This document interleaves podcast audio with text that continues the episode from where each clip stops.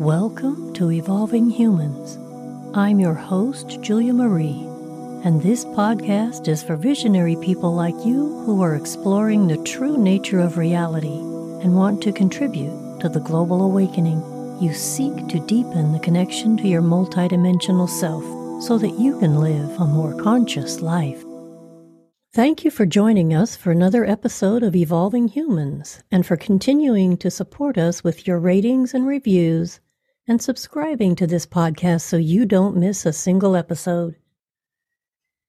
I'm Julia Marie, and I'm looking forward to speaking with my guest, Stephanie Acello, author, teacher, mystic poet, and speaker.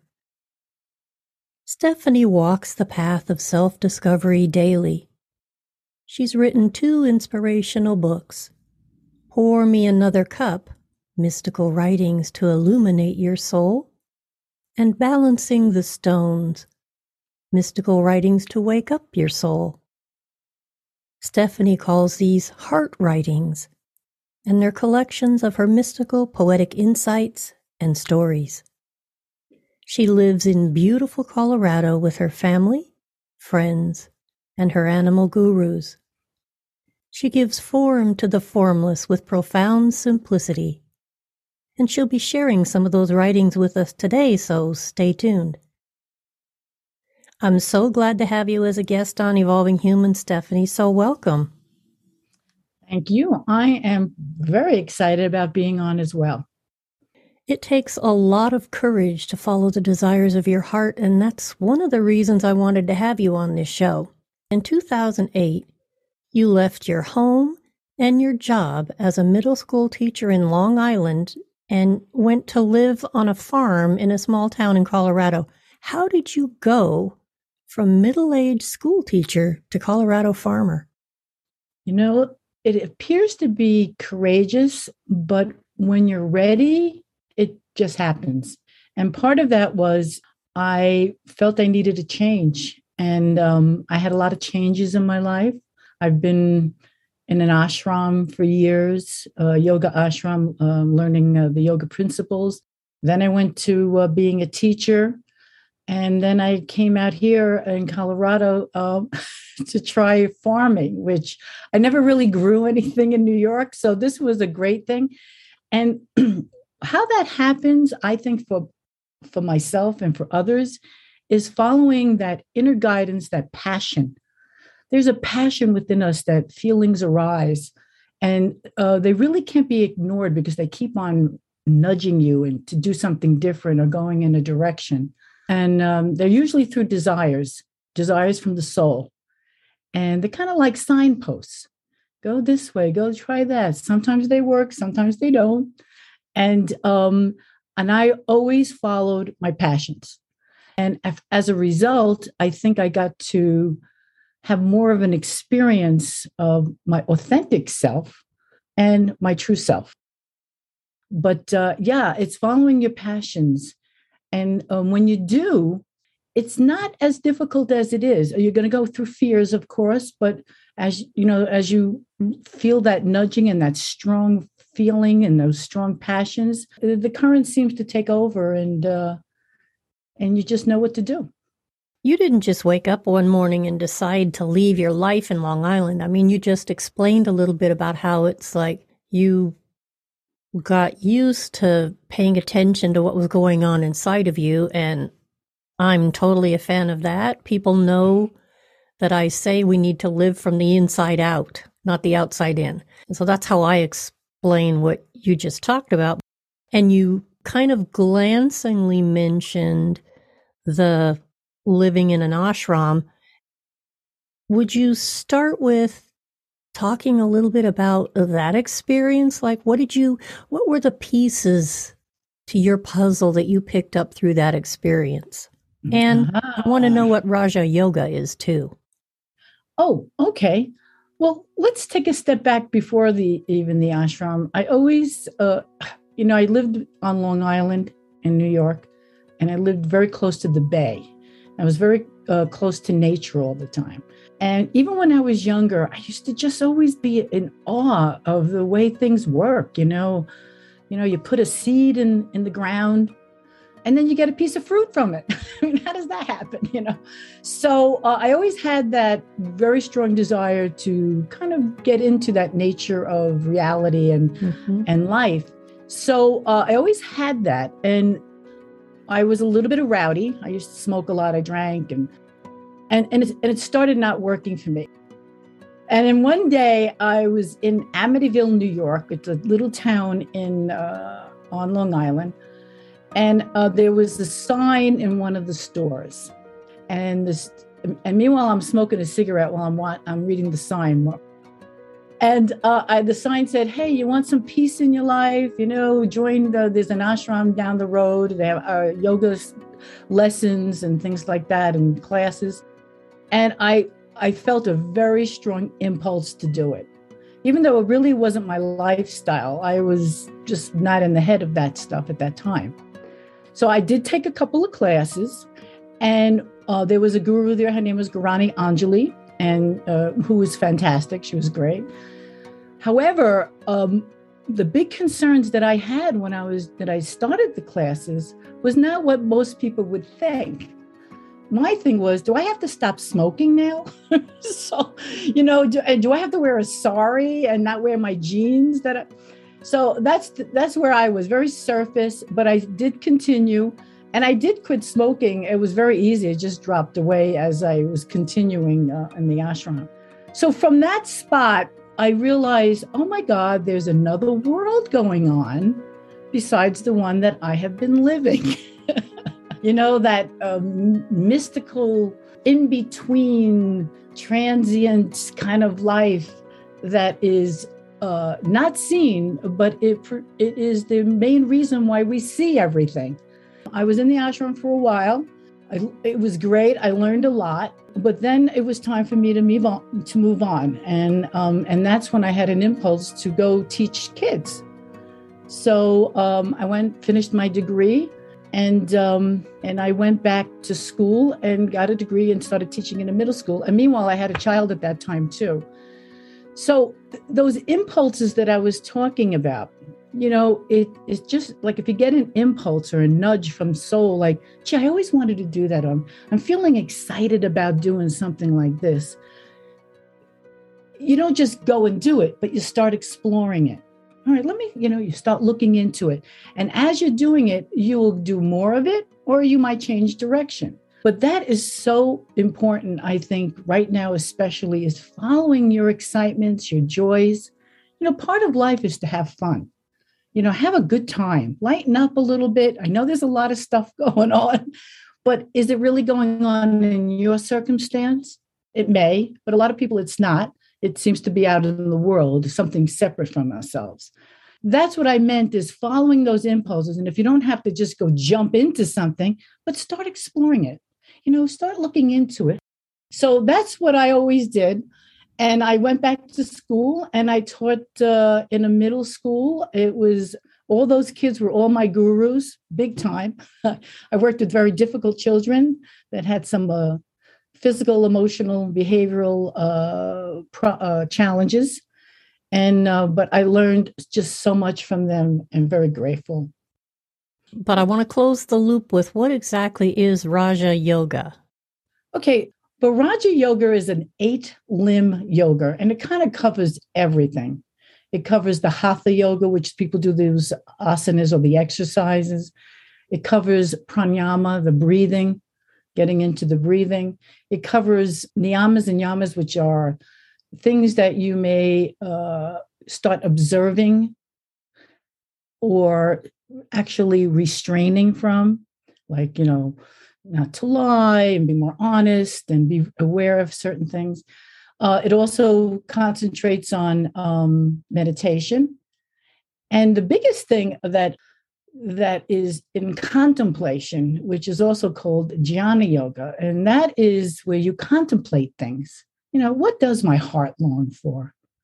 Who who am I? Who am I really? You know, and that part of contemplation is, they call it neti neti, which is you contemplate things and then you'll come up with answers and you'll go, well, that's not it. That's not it. And then eventually you're left with, well, if that's not it, then what is? So you're on this really cool search or seeking or inner journeying of yourself, which is in plain sight.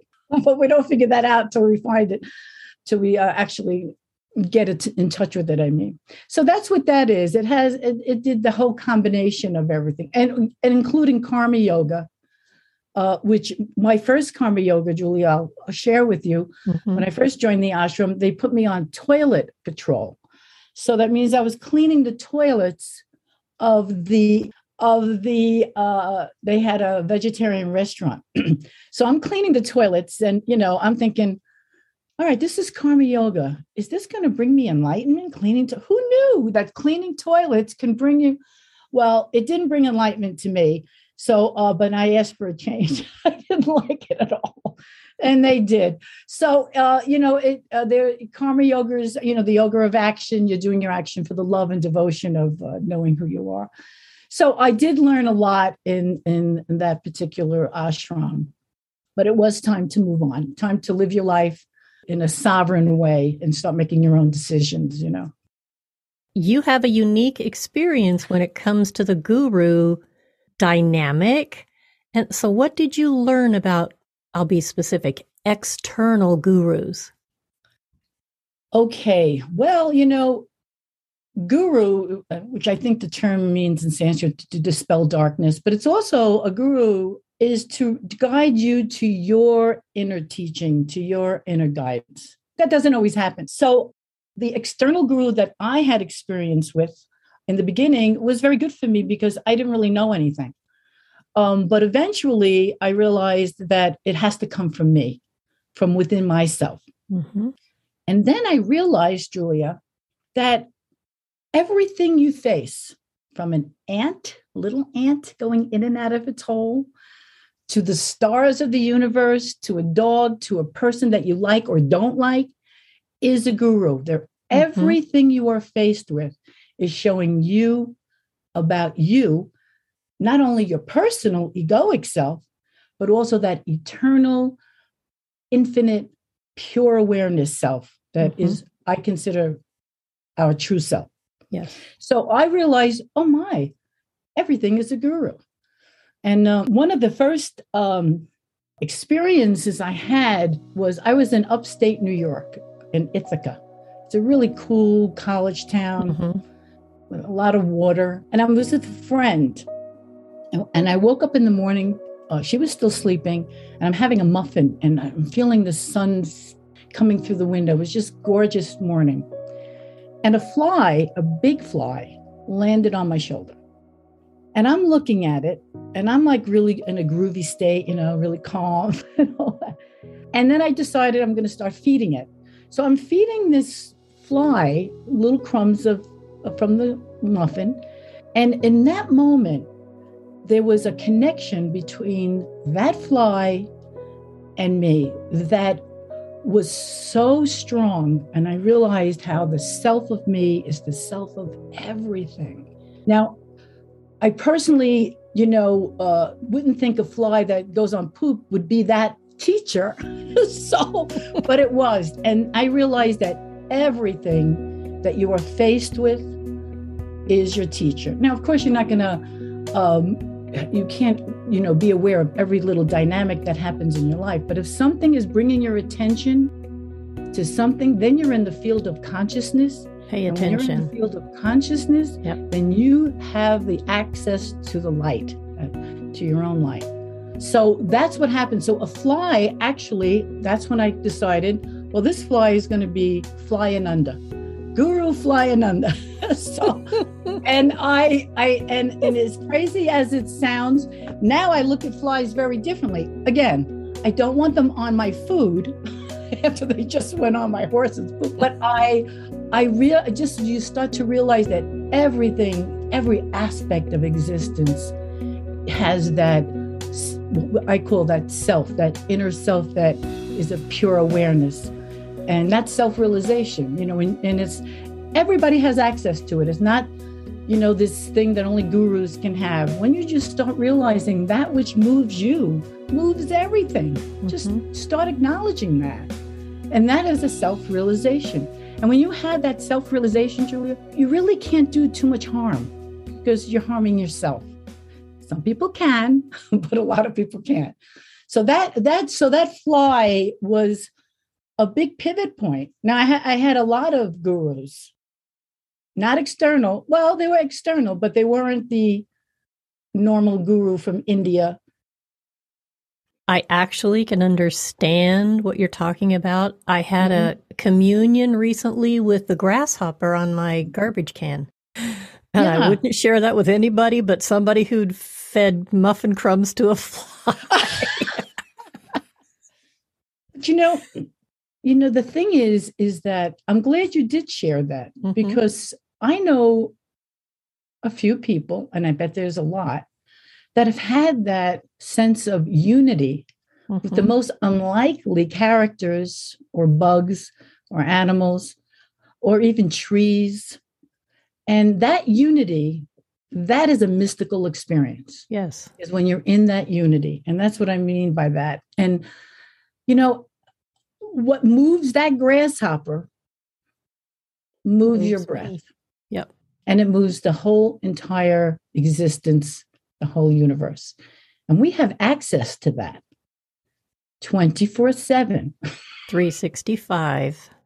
there you go. I, I understand that. That's another reason why I wanted to have you on because I knew, Stephanie, this was going to be a conversation that was going to be like me getting to talk to myself. So Ooh. thank you for that. Yes. Thank you.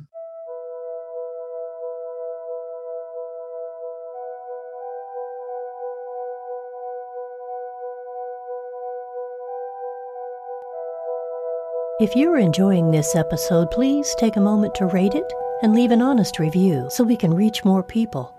And now back to the conversation. Just from what you've been saying, it's apparent that your spiritual life is your life.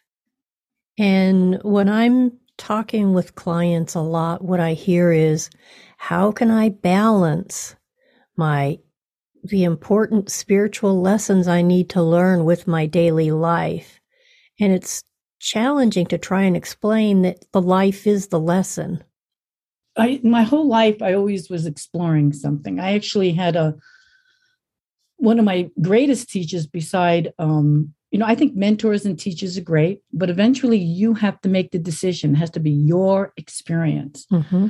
Um, and I had one that I called the guru in polyester pants because when I met him, he looked like an accountant and it kind of freaked me out because I envisioned him to be, oh, you look like Jesus or something. and he was one of the best teachers I ever had. So he taught me not to judge the book by its cover for sure. But the thing is, is that we we can't separate our life and spirituality. Now, what is spirituality? Is it is it practicing, uh, you know, the asanas or to me, after I went through all that, when I was really in self inquiry and introspection, and I realized real spirituality is being who you are, your authentic self, and trying to be the best you can, mm-hmm. you know, uh, authentically and lovingly, kindly, you know, and because when you are who you really are, then you know what spirituality is because you become one. So that personal self of you was expressing itself in an authentic way. It could be through art, through podcasts, through caring, whatever it is, even like putting the order to things, whatever is your thing, you know. When you have that, when it's integrated with your absolute self or your eternal self or your God mm-hmm. self, whatever you call it, that pure awareness, that's when you live a spiritual life and having fun. You know, we're here to enjoy our life. It's a visit. You know, when you go, you know, I heard uh who was it? Was it um I think it was Abraham Hicks who mentioned you go on a vacation, you know, you want to have fun. You don't want to just end it right away. You, it's a short time, so you want to try enjoy it as much as you can. So, uh, and that's how I see life as well. So when people can't integrate their spirituality into their life, they're separating. So that the best thing that I've known is is one of the biggest things is you got to quiet the mind a little bit. You know, you got to stay away from the TV a little bit, not a lot. That news, I think, is very toxic. Quiet the mind a little. Listen to music. Go out in nature. If you can, meditate. It doesn't have to be hours. It could be five minutes. You know, follow your breath. Because if you're familiar with the Patanjali Sutras from yoga, the first three statements say it all. The first statement says, You want to know about yoga? Now, it, I know I put a little Brooklyn accent to it, but you, hey, you want to know about yoga? Well, you gotta, it's a, it's a, it's a yoking of the personal self and the absolute self, your pure awareness and your egoic self. Okay, that's the first statement it says. The second one says, well, how do you do that? You got to calm the thoughts. You have to suppress the thoughts. Chitta vritti nirodha calm the thoughts. And the third one says, when you do calm the thoughts, well, the seer, the one who sees, abides in itself, that mm-hmm. pure awareness. Those three statements say it all. I mean, I, I was like blown away when I read those three. So basically, you got to calm those thoughts. Thoughts are not bad. You will never not have thoughts. But do the thoughts have you or do you have the thoughts? Thoughts are powerhouses, creative powerhouses, if they're directed, if they're directed by inspired action from love, yourself. But if they're running around like when I used to have a classroom of kids, they're like kids running around in the classroom, you have no control, then it's not going to work for you. So it's very simple to be spiritual. Just quiet the thoughts a little bit, be who you are, spend time in nature. Nature shows us so much about ourselves, you know, and, and of course, you have to have the desire for that because uh, I feel we're all enlightened already. You're right. It's a recognition. It's not yep. a thing that ends. It's infinite. It keeps on evolving, and I, we are already. But sometimes we can't see the spot we're standing on. It's so close to us. It's so intimate it's so who we are we we don't pay attention to mm-hmm. it so uh you know and i think if if some people just started embracing that that we have that inner knowledge within us to that could help as well. Yes. So that was well said. I do want to talk about your books because i i want to know what inspired you to write them. And and more importantly why do you feel it's important to publish them now Okay. I used to have these writings from a long time ago, and I decided to put them all together in the last couple of years because I really feel we're humanity or is at a real critical point in human history. Mm-hmm. And that critical point is acknowledging that we can create together and individually mm-hmm. a loving, peaceful world or a fearful world and a discord world, a world that's full of violence and everything else that mm-hmm. seems that's happening. Yeah. We have that choice. Mm-hmm. So I feel we're at that critical point and it all starts with the individual. It all starts with you. And as a matter of fact, I'm going to read a heart writing that will explain that at the end of this session. Mm-hmm. But that's why I decided to write it. So now, the, it's a book that you don't have to read from cover to cover because I know everybody's busy. So it's a book you could just turn to any page, and hopefully that's what you need to hear at that moment. Perfect. They're, they're all emphasizing the uh, inner exploration, contemplation, inquiry, wonder, and, and start realizing it's in our hands. It's not in anybody else, not the governments, not the religions, not corporate. It's in our hands. And it has to start with us first. So that's why I decided to write the books. Can you share that heart writing with us? Sure.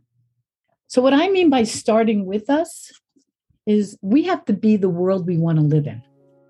So, that's what this uh, heart writing is about. Okay. What do you want from the world? The world holds nothing, it looks to you to fill the space. If you want peace, be peaceful. If you want harmony, sing sweet music. If you want generosity, be generous. If you want acceptance, be accepting. If you want tolerance, be tolerant. If you want kindness, be kind. If you want to be heard, listen. And if you want love, be loving. It is not a difficult task. The world's existence depends on you, it gets its breath from you. Take a deep breath and exhale from your eternal source of beingness and be the world you want to live in. So that's what that's about. Whatever you want in the world, be it. You know, does that make sense? Yes, we are called human beings. That's very true. I want to thank you for starting this conversation. And you've alluded to a couple of things I want to ask you to go in more depth about. So I appreciate that you've agreed to stick around for a second episode. So I'm just going to thank you for sharing this part of your story with us, and I look forward to this next part. But before I close out, Stephanie, will you please tell people how they can find you? I have a website. It's stephanieacello.com. And on there, you can, um, it's a direct link to Amazon if you're interested in the books. Or I also have uh, an email that if you have any questions, you can email me and, um, and get in touch with that. I also have a Facebook uh, that you could also connect through the uh, website too. So stephanieacello.com. Thank you so much. I will make sure all of your links are in the show notes. So I'm just going to say that's our time for today. Please take a moment to head over to evolvinghumanspodcast.com and leave us a voicemail with your comments and your questions. Thanks so much for your time. Thank you.